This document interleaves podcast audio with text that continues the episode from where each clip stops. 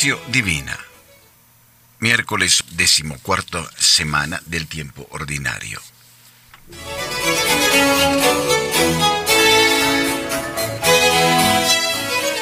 Oración inicial. Oración. Oh Dios que por medio de la humillación de tu Hijo levantaste a la humanidad caída. Concede a tus fieles la verdadera alegría para que quienes han sido librados de la esclavitud del pecado alcancen también la felicidad eterna. Por Jesucristo nuestro Señor.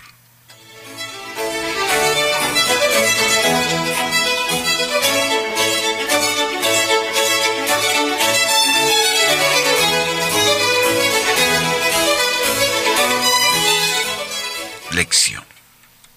Lectura. Del Evangelio según San Mateo capítulo 10 versículos 1 al 7 y llamando a sus doce discípulos les dio poder sobre los espíritus inmundos para expulsarlos y para curar toda enfermedad y toda dolencia. Los nombres de los doce apóstoles son estos. Primero, Simón, llamado Pedro, y su hermano Andrés, Santiago, el de Zebedeo, y su hermano Juan, Felipe y Bartolomé, Tomás y Mateo, el publicano, Santiago, el de Alfeo y Tadeo Simón el cananeo y Judas el Iscariote el que le entregó. A estos dos envió Jesús después de darles estas instrucciones. No toméis camino de tiles, ni entréis en ciudades samaritanos. Dirigíos más bien a las ovejas perdidas de la casa de Israel. Yendo, proclamad que el reino de los cielos está cerca. Palabra del Señor. Gloria a ti, Señor Jesús.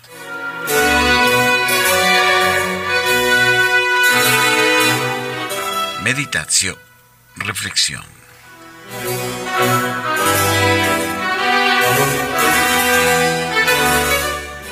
En el capítulo décimo del Evangelio de Mateo inicia el segundo gran discurso, el Sermón de la Misión.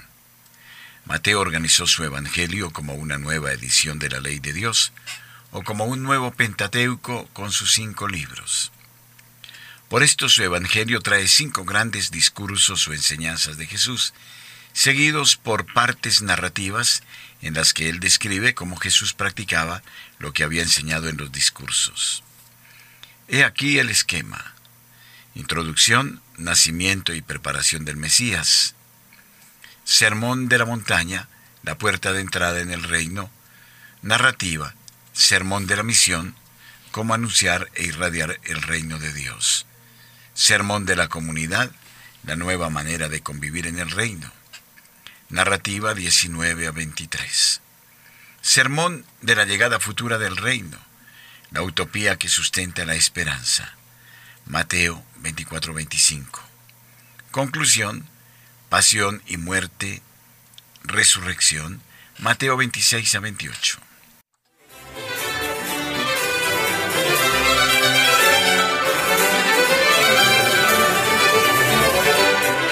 El Evangelio de hoy y el comienzo del Sermón de la Misión, en la que se manifiesta tres asuntos, el llamado de los discípulos, la lista de nombres de los doce apóstoles que van a ser los destinatarios del Sermón de la Misión, el envío de los doce. Mateo ya había hablado del llamado de los discípulos. Aquí, en el comienzo del Sermón de la Misión, hace un resumen y llamando a sus doce discípulos, les dio poder sobre los espíritus inmundos para expulsarlos y para curar toda enfermedad y toda dolencia. El cometido o la misión del discípulo es seguir a Jesús, el Maestro, formando comunidad con Él y realizando la misma misión de Jesús, expulsar a los espíritus inmundos, curar toda dolencia y enfermedad. En el Evangelio de Marcos ellos recibieron la misma doble misión, formulada con otras palabras. Jesús instituye a los doce para que estén con Él y para enviarlos a predicar con poder de expulsar los demonios. Estar con Él, esto es, formar comunidad en la que Jesús es el centro, el eje. Orar y tener poder para expulsar el demonio. Esto es, anunciar la buena nueva y combatir el poder del mal que mata la vida de la gente y aliena a las personas. Lucas dice que Jesús oró toda la noche y al día siguiente llamó a sus discípulos. Oró a Dios para saber a quién escoger.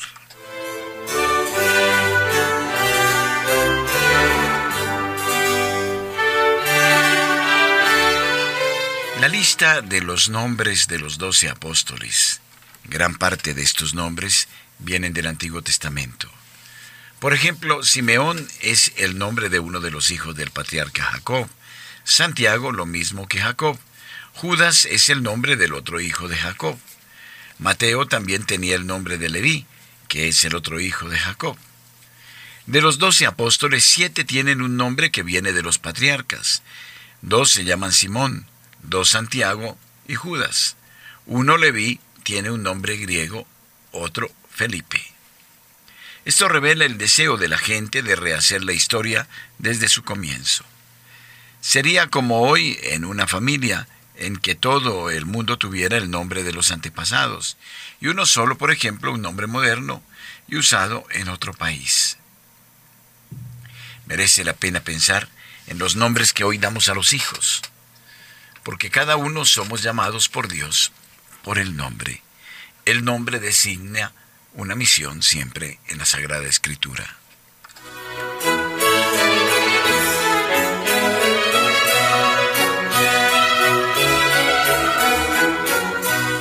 El envío o misión de los doce apóstoles para las ovejas perdidas en la casa de Israel. Después de haber enumerado los nombres de los doce, Jesús los envía con estas recomendaciones. No toméis camino de gentiles, ni entréis en ciudad de samaritanos. Dirigíos más bien a las ovejas perdidas de la casa de Israel. Yendo, proclamad que el reino de los cielos está cerca. En esta única frase hay una triple insistencia en mostrar que la preferencia de la misión es para la casa de Israel, no tomar el camino de los paganos, no entrar en las ciudades samaritanas, ir primero a las ovejas perdidas de Israel. Aquí se manifiesta una respuesta a la duda de los primeros cristianos en torno a la apertura a los paganos. Concuerda en decir que la buena nueva traída por Jesús debía ser anunciada primero a los judíos y después a los paganos. Pero más adelante, en el mismo Evangelio de Mateo, en la conversación de Jesús con una mujer cananea, se dará la apertura hacia los paganos.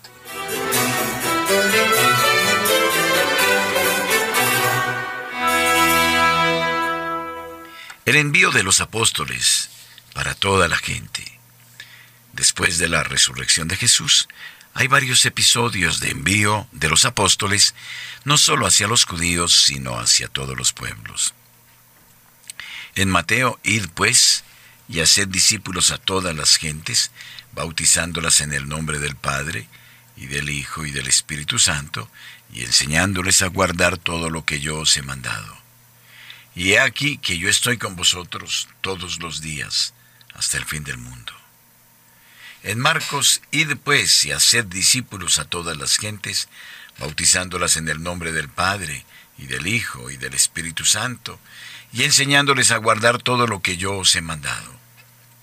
Y he aquí que yo estoy con vosotros todos los días hasta el fin del mundo. Y en Marcos, el que creerá será salvado, el que no creerá será condenado. En Lucas así está escrito, el Mesías sufrirá y resucitará de los muertos en el tercer día y en su nombre serán anunciados la conversión y el perdón de los pecados a todas las naciones, comenzando por Jerusalén, y vosotros seréis testigos de todo esto.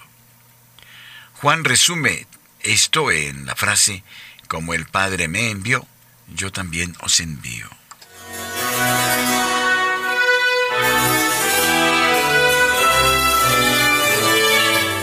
Reflexión personal. ¿Has pensado en el significado de tu nombre? ¿Has preguntado a tus padres por qué te pusieron el nombre que llevas? ¿Te gusta tu nombre?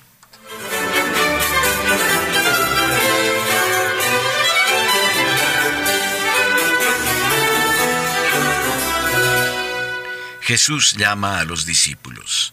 Su llamado tiene una doble finalidad, formar comunidad e ir en misión. ¿Cómo vivo esta doble finalidad en mi vida?